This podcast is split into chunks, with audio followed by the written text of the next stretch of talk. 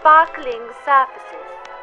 Susan doesn't love chemicals or wasting electricity. Please illustrate, Susan. To have grime is a crime, but Susan's not going down. She has just the ticket. She's mixed one part distilled white vinegar, two parts water, and a hearty squeeze of lemon juice. Spritz and wipes. See as it cuts through grime in the kitchen, bathroom, and floors. Who says it's not what's on the surface that counts? Do peruse our other informative films on this subject. Thank you, Susan. Thanks, Sue.